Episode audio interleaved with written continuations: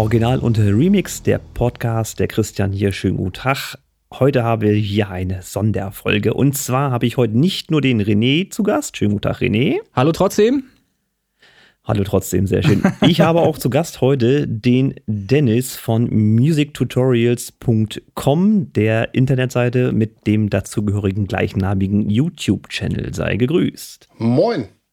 Ja, und einen haben wir noch versteckt, ganz unten rechts zumindest bei mir auf dem Bildschirm. Den Markus, ich grüße dich. Du bist Schüler der Masterclass vom Dennis. Hallöchen.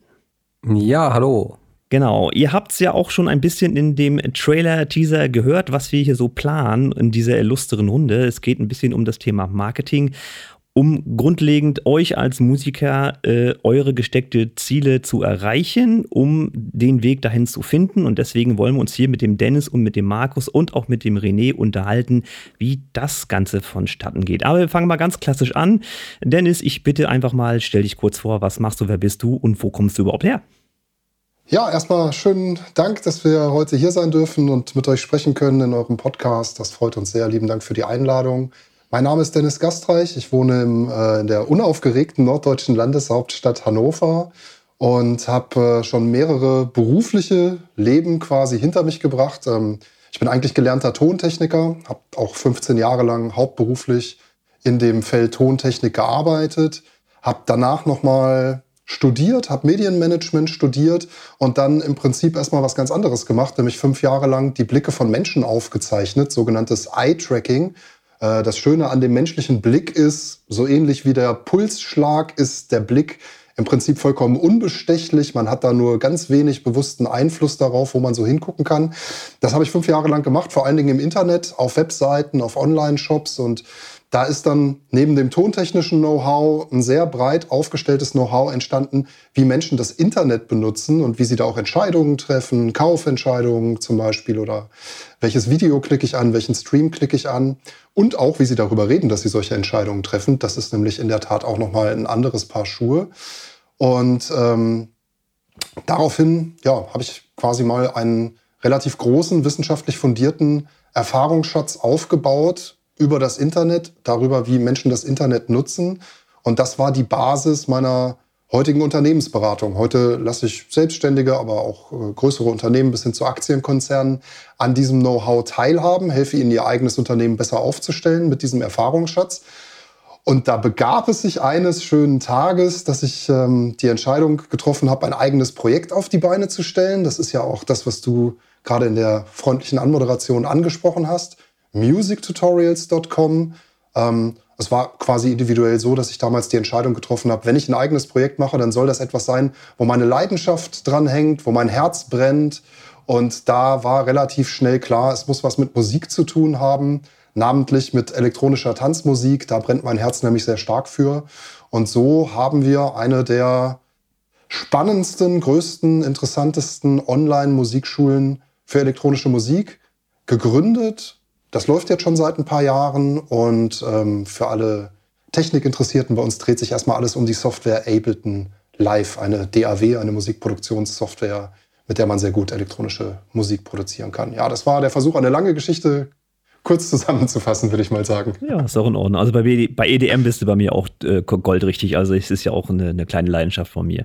Ja, und der Markus äh, ist quasi in dem Moment einer deiner Kursteilnehmer. Nicht wahr? Wie sieht's aus da?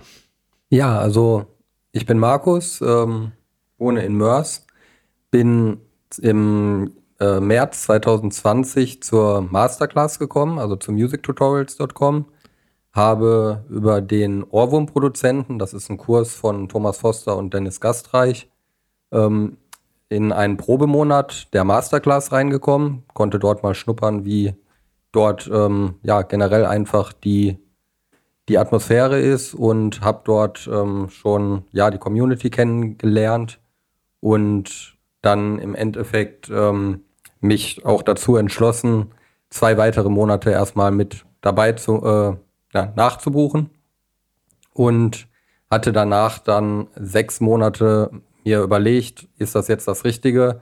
Was sind eigentlich so meine ja, Wünsche und Träume, die ich halt verwirklichen möchte und habe mir halt meine eins, äh, eigenen kleinen Ziele gesteckt und bin dann im Dezember 2020 wieder zurückgekommen und habe dann beim Technogott-Kurs ähm, direkt mitgemacht und bin jetzt seit, ja, seit Dezember 2020 in der Masterclass festes Mitglied.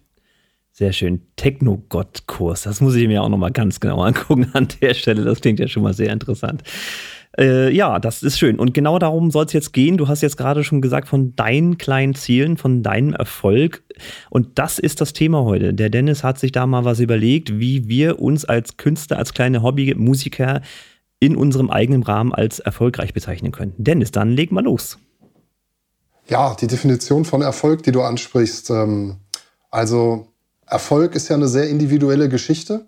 Und wir haben in den Vorgesprächen zu diesem Podcast da auch drüber geredet und haben eigentlich so den, den Arbeitstitel oder die Zielsetzung auch für diese Podcast-Serie ähm, auf die Beine gestellt, dass wir sagen, wir wollen mal von verschiedenen Seiten beleuchten, was eben dazugehört, um als Musikerin oder Musiker erfolgreich zu werden. Erfolgreich in dem Sinne, dass es ja längst nicht immer nur darum geht, seinen Lebensunterhalt davon zu bestreiten oder eine Million Euro mit YouTube zu verdienen oder mit Spotify, sondern Erfolg in dem Sinne, selbstgesteckte Ziele auch wirklich zu erreichen.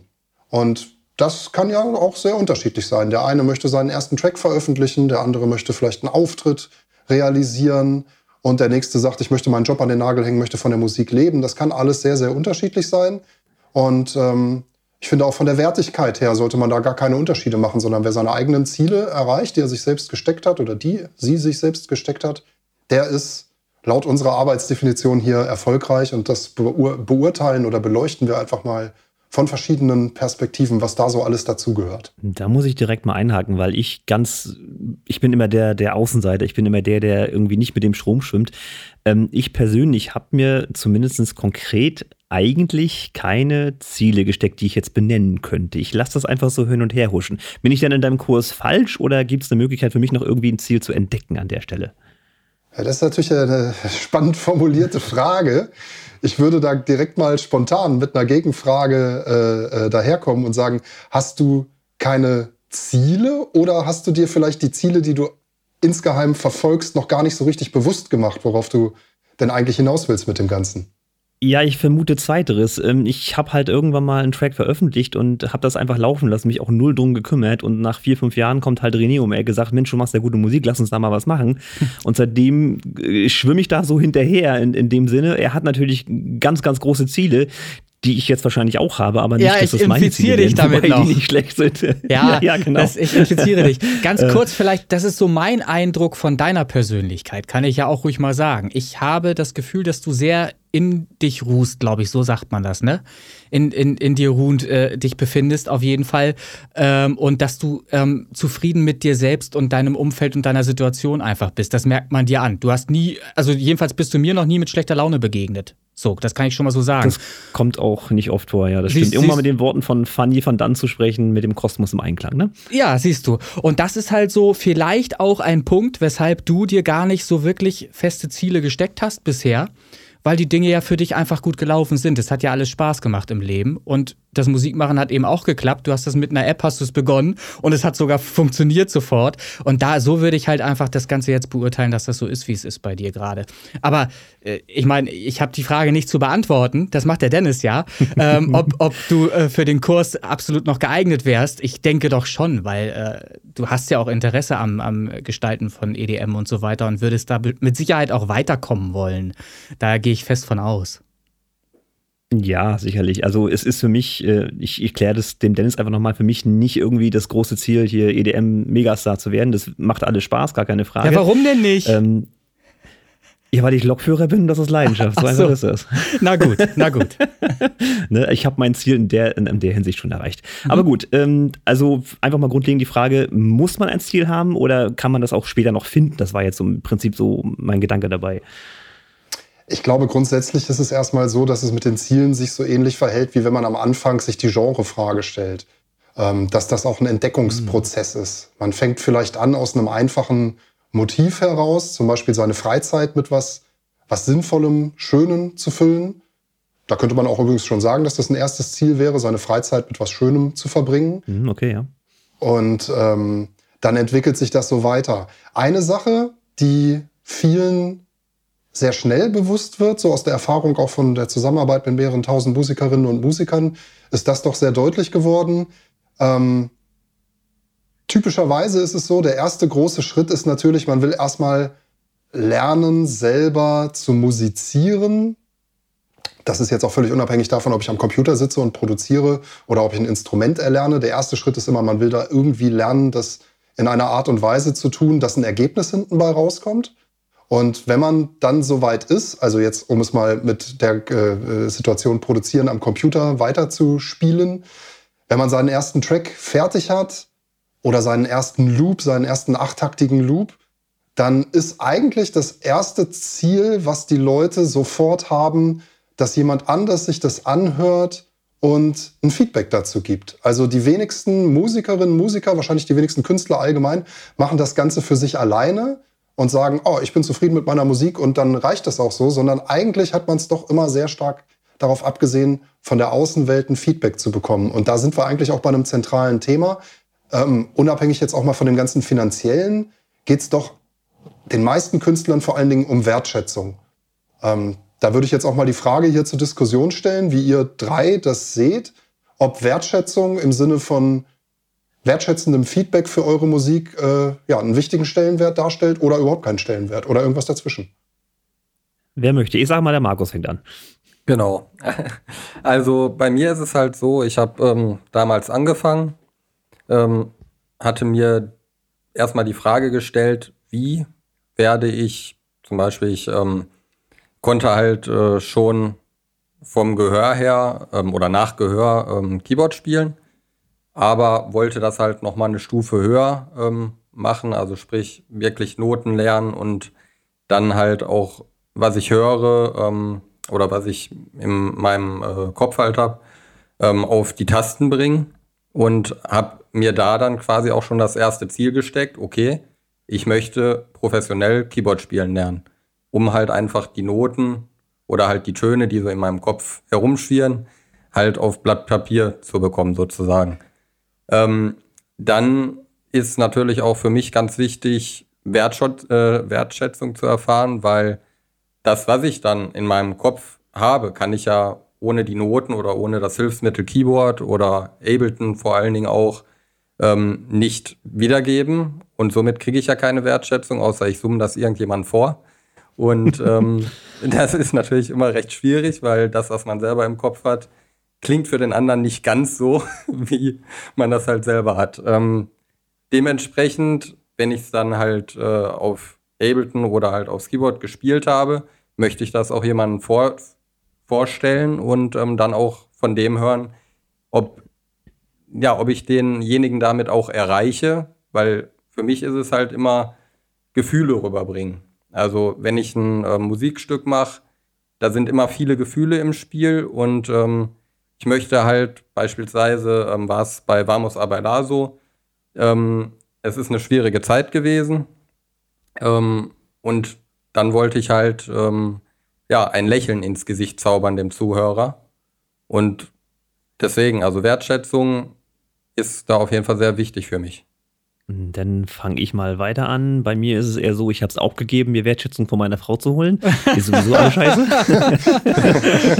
nee, also ähm, ich muss dazu sagen, wenn man ständig negatives Feedback kriegt, gerade von seiner engsten Vertrauten an der Stelle, ne, dann motiviert dann das doch irgendwie, auch wenn es nur indirekt passiert, besser zu werden. Ja, und mittlerweile so seit ein Jährchen grob äh, sagt sie, Mensch, deine Musik kann man ja mittlerweile sogar hören. Also war eine Animationsgeschichte. Ansonsten bin ich äh, gerne bereit für auch sehr negatives Feedback, wenn es denn konstruktiv ist. Das ist mir wichtig, um mich natürlich auch zu verbessern, ganz klar. Äh, dann gab es ja auch diese Feedback-Gruppe von dem Thomas Foster, Get Feedback for Your Song, die mir da sehr geholfen hat, um auch einfach zu sagen, okay, das sind, das sind die Fehler. Und natürlich, wenn mich einer mit Lob überhäuft und immer sagt, die Mucke ist die beste, dann wirkt das für mich erstmal so, hä? Weiß der, was er da redet? Aber natürlich gefällt einem das Lob, klar. So. Und so habe ich mich im Prinzip mit negativem und positivem Feedback so ein bisschen äh, verbessert und weiß auch das zu nehmen, wie es kommen soll. Also ich brauche diese Wertschätzung im Sinne von konstruktiver Kritik, sagen wir es mal so. Das ist ein sehr schönes Beispiel für Wertschätzung. Wenn jemand konstruktive Kritik übt, steckt da ja auch immer drin, dass sich die Person wirklich mit deiner Musik auseinandergesetzt hat. Also im Prinzip auch dir oder deinem Werk ihre Zeit geschenkt hat und dann sich auch noch zusätzlich den Kopf gemacht hat und die Zeit genommen hat, dazu was Hilfreiches zu formulieren. Es ist eigentlich ein sehr hoher Grad an Wertschätzung, der da drin steckt schon.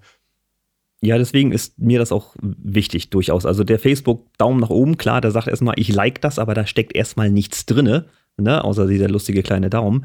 Aber wenn ich dann wirklich einen Text kriege, ich habe schon mehrere Songs mal zum Feedback freigegeben, äh, der eine war tatsächlich zwei A4 Seiten lang, der hat mir sehr geholfen. Äh, dann ist mir das wesentlich mehr wert als der Facebook-Daumen. Muss ich ganz klar sagen.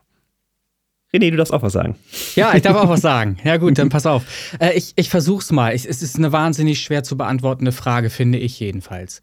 Ich habe natürlich auch in meinem Umfeld äh, das ein oder andere Mal Songs ähm, vorgespielt von mir, ähm, um mal zu hören, wie findet ihr das. Das ist aber eben auch immer schon schwierig, weil ich dann auch verschiedene Genres abgedeckt habe, also verschiedene Sachen gemacht habe, von Pop über EDM, über irgendwelche anderen Stilrichtungen. Und wenn du da nicht den richtigen Ansprechpartner hast, dann kannst du im Endeffekt kein wirklich äh, brauchbares Feedback erwarten, weil wenn der ganz andere Musik normalerweise hört, dann kann er sich ganz schlecht äh, wirklich ernsthaft mit deiner Frage auseinandersetzen. Das ist schon mal das erste Problem, finde ich jedenfalls. Ähm, und ansonsten ist es eher so, so empfinde ich das rückblickend betrachtet, ich habe mit zwölf halt angefangen, Musik zu machen am C64 in 8-Bit. Und jeder kann sich ja denken, wie das geklungen hat. Das weiß man ja vielleicht auch der ein oder andere. Und dann ist es eine Entwicklung. Es ist einfach so diese Magie, die da drin steckt, einen Song zu entwickeln und bei der Entstehung dabei zu sein und das alles irgendwie aus seinem eigenen Kopf umzusetzen, in die DAW zu bringen und dann eben zu gucken, was kommt dabei raus. Dieser Prozess ist für mich eigentlich das Faszinierende, warum ich Musik mache. Ähm, Markus sagte das eben gerade auch so oder so, verstehe ich es zumindest. Er hat da was im Kopf und das möchte irgendwie raus und er möchte das gerne irgendwie ähm, ja, vollenden und, und zeigbar werden lassen. Das ist so das, was mich eigentlich antreibt, Musik zu machen. Am Ende ein Feedback zu bekommen äh, von Leuten im direkten Umfeld, ach, äh, ja, ich frage die auch, aber ist so ein Feedback wirklich was wert? Ich denke nein. Ja, das ist ein schönes Beispiel, was du da bringst, weil, also Wertschätzung und Feedback jetzt vielleicht auch nochmal aufgeteilt. Feedback ist natürlich genauso, wie du mhm. sagst. Mhm. Ähm, Gerade die Menschen aus dem persönlichen Umfeld, Stichwort Familie und Freunde, Family and Friends, deren Hauptmotivation, wenn sie, mit die, wenn sie dir ein Feedback geben, ist natürlich, sie wollen nett sein. Ähm, sie wollen nett dir genau. gegenüber sein und haben, wie du auch gerade schon sagtest, häufig fachlich vielleicht auch gar nicht den Peil, kennen sich mit der Musikrichtung nicht aus, kennen sich mit Musikproduktion nicht aus und deswegen fällt das Feedback dann halt häufig auch zu nett aus. Also beziehungsweise die Mami findet immer alles gut, was du machst. Ja, egal, ob es wirklich gut ist oder mhm. ob es eigentlich vielleicht doch gar nicht so toll ist. Deswegen ist natürlich, also bei der, gar nicht so sehr bei der Wertschätzungsfrage, das können dir Familie und Freunde natürlich auch geben, aber bei der Feedback-Frage und nach der Frage, äh, bei der Frage nach der Feedback-Qualität ist da natürlich das ganz Entscheidende, was ihr auch eigentlich alle schon so mit habt anklingen lassen oder auch explizit gesagt habt. Wer gibt denn das Feedback? Sind das Leute, die, äh, also zum Beispiel ein Mentor, Berater, Coach, der weiter in dem Thema ist als du selber, ist natürlich super. Wenn du da ein Feedback bekommst, dann musst du selber nicht überprüfen, ob die Antwort, die du bekommst, äh, stimmig ist, ob das Sinn ergibt. Wir haben zum Beispiel bei uns in der, im mhm. Team einen äh, studierten ähm, einen studierten Komponisten, der sich speziell auf elektronische Musik fokussiert hat im Laufe seiner Karriere, der Jakob Giller aus Berlin. Und wenn der halt ein Feedback gibt, ähm, dann weiß er auch genau zu unterscheiden zwischen subjektivem Feedback, wenn ihm etwas gefällt oder nicht gefällt, oder eben objektivem Feedback, wenn es um die Form oder Struktur des Tracks geht, wenn wenn, wenn es um das Arrangement geht, wenn Sachen in sich vielleicht nicht schlüssig sind, ähm, weil Größenverhältnisse in der Aufteilung unproportional sind oder so. Also Sachen, die man wirklich objektiv sagen kann. Also lange Rede, kurzer Sinn. Feedback ist natürlich immer nur so gut oder so hilfreich wie ähm, die Kenntnisse des Feedbackgebenden. Für die Wertschätzung spielt es vielleicht weniger eine Rolle. Also auch die Mutti kann viel Wertschätzung geben, auch wenn sie keine Ahnung hat und das erstmal einfach nur schön findet, was du da gemacht hast. Genau, aber ich denke mal, diese, diesen Erfahrungskasten hat ja auch jeder durch, ne? dass man erstmal im kleinen Rahmen anfängt und äh, Leute befragt, die vielleicht von der Musik keine Ahnung haben, die dann sagen, ja, das klingt gut und dann stehst du irgendwann von dieser großen Mauer von Leuten, die Ahnung haben und sagen, nee, das ist ja alles scheiße. Ja, genau, du brauchst ah, halt ja. ein Feedback, ein Feedback eines äh, irgend, von irgendjemandem, der es auch weiß, was er da gerade äh, bespricht, der da Ahnung von der Materie hat, um dich selber auch weiterzubringen in dem, was du tust. Wenn du äh, immer nur Wertschätzung in Form, ja, das hast du toll gemacht, bekommst, dann äh, bringt dich das nicht wirklich weiter. Du musst halt auch mal eine Kritik ähm, verkraften können und mal hören können, was eben nicht so top ist vielleicht an dem Ding und was noch zu verbessern ist, um auch wirklich den nächsten Schritt machen zu können, weiter nach vorne zu kommen. Das würde ich so sagen, sehe ich so. Ja, das ist richtig. Und ich denke mal, da ist auch so ein bisschen der Kern der ganzen Geschichte. Ich bin ja hier der Ziellose, aber alle anderen haben ja vielleicht irgendwo so ein Ziel, was sie sich gesteckt haben. Und wenn man das dann erreicht hat, dann gibt es das nächste Ziel. Das ist doch so ein bisschen der Sinn der Sache, oder wie sehe ich das? Ja, auf jeden Fall. Also ähm, das, ist, das ist insgesamt dynamisch. Äh, wie du es gerade auch gesagt hattest, erreicht man das eine, steckt man sich das nächste oder vielleicht auch schon bevor man das eine erreicht hat, dass man schon das nächste anpeilt. Aber ich glaube, wenn man mal so ein bisschen aufsummiert, auch was wir bis hierher gehört haben, unter der Fragestellung, was braucht's, ähm, um selbstgesteckte Ziele zu erreichen? Also es braucht Feedback, ehrliches, qualifiziertes Feedback. Es braucht Wertschätzung. Und wo kriegt man das am besten? Naja, das kriegt man am besten von einem starken Umfeld. Ich spreche das auch deswegen an, weil, also meine Erfahrung der letzten Jahre ist, die meisten Musikproduzenten, ich weiß nicht, ob es jetzt speziell in der elektronischen Musik so ist oder vielleicht auch darüber hinaus, sitzen letzten Endes mit ihrer Leidenschaft Mutterseelen allein vor ihrem Computer, gucken irgendwelche YouTube-Videos und stellen sich die Frage, wie zur Hölle soll ich hier eigentlich mal einen professionell klingenden Track auf die Beine stellen? Und verbringen letztlich mehr Zeit mit Recherchieren als mit Produzieren, zum Beispiel bei YouTube, wie gesagt, oder auch bei Google. Und ähm, haben eben kein starkes Umfeld, sind alleine. Und dann kommen so typische Dinge, dass es zum Beispiel einen Black Friday gibt, wo wahnsinnig viele Sonderangebote gemacht werden. Und dann wird der Kauf von neuer Technik, von neuen VST-Plugins oder von neuen äh, MIDI-Controllern plötzlich zu so einer Art Methadon-Programm. Eigentlich will derjenige schöne Musik machen, kriegt es aber aufgrund der Tatsache, dass er kein starkes Umfeld hat, alleine rumsitzt und recherchiert, nicht so richtig auf die Kette und als Ersatzbefriedigung wird dann die Festplatte mit VST-Plugins voll gemüllt zu Black Friday oder anderen Gelegenheiten. Und da gibt's einen schönen alten Satz. Machen ist halt wie wollen, nur viel krasser. Ähm, und deswegen da hilft vor allen Dingen, an der Stelle hilft vor allen Dingen das, das starke Umfeld. Also ich kann mich erinnern, ich habe erst gestern einem unserer Produzenten, der, der die Frage gestellt hat, ob er zusätzlich zu Ableton und dem, was er schon hat, sich noch die Machine Mark III kaufen soll von Native Instruments, ein großes und auch wirklich empfehlenswertes Paket. Und naja, ich habe ihm da mal, äh, also gestern Abend war es konkret halt gesagt, nee, pass auf, äh, investier doch erstmal in deine Fähigkeiten und in dein Know-how und produziere was fertig und dann geh erst den Schritt, dass du wieder Geld ausgibst, um so eine kleine Ersatzbefriedigung zu haben. Weil eine Sache ist klar wie Kloßbrühe, wenn man das Ziel hat, Musik fertigzustellen. Und man hat das geschafft.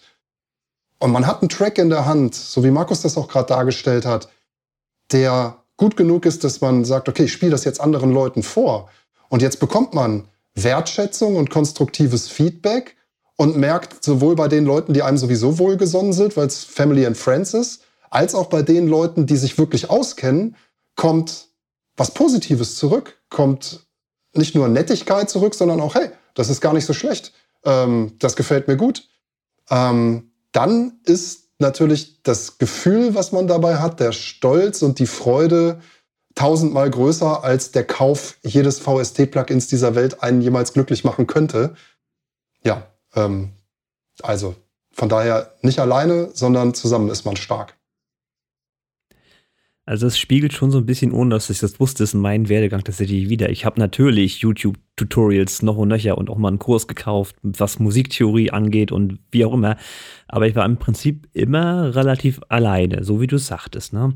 Und irgendwann rutscht man dann auch, in diesem Fall war es tatsächlich auch der Thomas Foster, in irgendwelchen YouTube-Kanäle rein und irgendwelche Facebook-Gruppen rein und dann lernt man da Leute kennen und dann hat man irgendwann so einen René Linke Schlagerstar da an der Hacken und dann beginnt das Ganze auch äh, Spaß zu machen, weil dann hat man eine Gruppierung um sich rum, ein, ein ja, ich möchte sagen, Netzwerk an, an Musikern, an Kollegen, an Gleichgesinnten, finden, die dann in der ähnlichen oder gleichen Situation sind und sagen können, so und so war das bei mir, mach das mal so und so und dann hat man da auch ein Erfolgserlebnis. Also dieses starke Umfeld, selbst wenn man es jetzt nicht hat, das kann sich ja durch ein Netzwerk auch durchaus entwickeln. Ja, ich glaube auch da sind die sozialen Medien wirklich auf der einen Seite ein riesengroßer Segen, weil es nie leichter war, Gleichgesinnte kennenzulernen.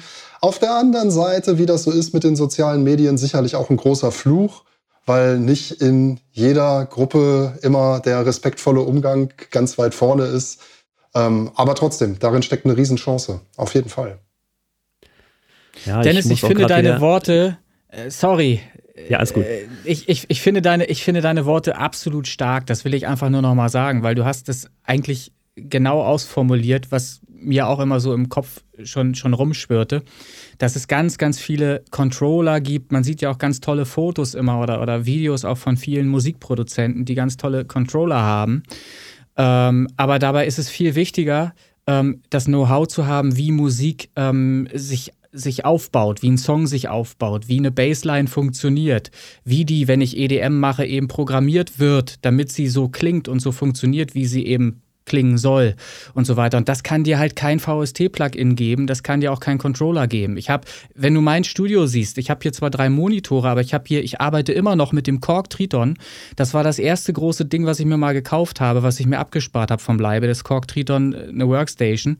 Äh, kostete damals ein Schweinegeld, auf der spiele ich noch heute die Sachen ein, die ich halt mache. Also ich habe hier keine leuchtenden Controller, die alle bunt leuchten und total toll und so, sondern ich finde halt deine Worte deshalb genauso stark. Und das machst du, Christian. Du hast dich informiert in Gruppen, wie denn das überhaupt funktioniert. Wie mache ich EDM? Ja, also von, von der Struktur her, vom Aufbau eines Songs her. Und das ist viel, viel mehr wert als jedes VST-Plugin. Im Grunde hat eine DAW, wenn du sie äh, dir holst, eigentlich alles schon äh, drin, um wertvolle, gute Musik zu produzieren. Du brauchst rein theoretisch gar keine, keine Plugins mehr von extern. Jedenfalls ja, kann so ich ja sowieso unbedingt. nicht, ne? Weißt du ja. Ich habe ja das FL ja, Studio Mobile, das ist ja, ja eine App, ne? Ich kann ja gar nicht äh, anders als nur mit dem scheiß Grundmaterial arbeiten. Aber, Top-Beweis. Äh, naja, es entwickelt sich, ne? Ich würde ja, das sogar noch, super. also ich stimme dem zu. Im Prinzip hast du ja auch gespiegelt, was ich gesagt habe. Wie sollte es anders sein? Rhetorisch äh, ergibt sich das nun mal, dass ich dem nur zustimmen kann. Ich würde es aber sogar noch erweitern. Ähm, ein Mittel, um das selbstgesteckte Ziel zu erreichen, professionell klingende Tracks auf die Beine zu stellen, ist ja, dass man überhaupt erstmal in den kreativen Flow reinkommt und auch da drinne bleibt. Und was natürlich der absolute Killer ist vom Flow, ist das Thema Entscheidungsfindung. Also andersrum, schnelle Entscheidungen sind ein erhebliches Erfolgskriterium, um professionell klingende Tracks zu machen. Nach dem Motto, Stell dir nicht die Frage, wie viele Drum Machines oder Synthesizers auf dem Planeten noch gibt, die du noch nicht angehört hast, die vielleicht besser klingen als der, der jetzt gerade vor dir steht, sondern nutz halt zur Hölle den, der, der gerade vor dir steht und setz dich damit auseinander, damit Musik zu machen. Und das Problem ist ja, je mehr unterschiedliche VST-Plugins, Instrumente und Effekte ich installiere, desto größer wird ja die Anzahl der Entscheidungsmöglichkeiten, die mir zur Verfügung steht. Und der Trugschluss dabei ist eben, dass es dadurch besser wird, weil ich dann ja alles abdecken kann oder für jede Gelegenheit das Passende habe. Wer sich ein bisschen mit der Thematik beschäftigt, weiß, dass es ganz einfach ist, Nächte damit zu verbringen, das richtige Kickdrum-Sample rauszufinden, weil man ja drei Millionen hat und wenn man sie nicht selber hat, kann man bei Google doch so viele anhören. Oder dass man sehr viel Zeit damit verbringen kann, das Hallgerät auszusuchen, was man jetzt auf seine Drums legen will und noch viel mehr Zeit, das dann entsprechend einzustellen. Wenn man aber nur ein Hallgerät hat und nur fünf Drum, für Kickdrum-Samples, dann hat man gar nicht so viele Möglichkeiten, wo man sich entscheiden könnte. Und der Fokus geht dann automatisch woanders hin, nämlich auf das Musikmachen als solches. Ja, und insofern schnelle Entscheidungen, würde ich mal sagen, ist eines der, der entscheidenden Kriterien, um professionell klingende Tracks fertig zu machen. Das kann ich tatsächlich sogar direkt belegen. Ähm, ein kleiner Vorgriff vielleicht sogar schon, was den Podcast angeht. Und zwar habe ich halt einen Künstler in der Hand, mit dem ich noch ein Interview führen möchte. Und die, Künstler du, und die haben in ihren jungen Jahren im Prinzip immer das gleiche Musiksample, also für die Melodien benutzt. Das ist immer der gleiche Klang. Die Melodien sind natürlich andere. Ne? Das heißt, die Songstruktur ist die gleiche, die Kick ist, möchte ich meinen, fast die gleiche. Ähm, es ist so, als würdest du bei McDonalds dir einen Cheeseburger kaufen. Das ist immer das Gleiche, aber das hat denen halt Erfolg gebracht. Ne? Die haben darauf aufgebaut und dann immer das Gleiche serviert. Und das hat funktioniert. So einfach ist es. Mehr ist nicht immer besser. Habt ihr eigentlich in eurem Podcast sowas wie Abschlussrituale? nee, Abschlussritual, außer wär- dass ich- Fritz Kohler alle ist, nicht, nee. Ja, ich, ich wäre auch gleich drauf gekommen. Äh, ja, es war, es war eine, war eine schöne Runde, wie ich finde. Und hat äh, tiefen Einblick erstmal in so grundsätzliche Dinge äh, geboten. Und ich glaube, da waren Sachen bei, über die sich äh, da draußen kaum jemand so wirklich einen Kopf gemacht haben wird. Ähm, und das hilft ähm, tatsächlich im, im Hinblick auf die Zukunft eines jeden, sich mal zu sortieren und überhaupt mal die Frage zu stellen, was mache ich hier, wo will ich hin? Was habe ich hier vor? Ist das echt nur ein Hobby oder will ich damit auch irgendwas erreichen und so? Also ich finde es erstmal eine interessante Runde äh, von meiner Seite aus. Mir hat es schon mal sehr viel gebracht, eben gerade dir zu, zuzuhören, Dennis. Kann ich mich anschließen. Ja, vielen Dank. Äh, mir hat es auch sehr viel Freude bereitet und ich freue mich auf äh, neue Folgen und neue Schandtaten mit euch dreien. Da sind wir doch gerne bereit dazu. Sehr gerne.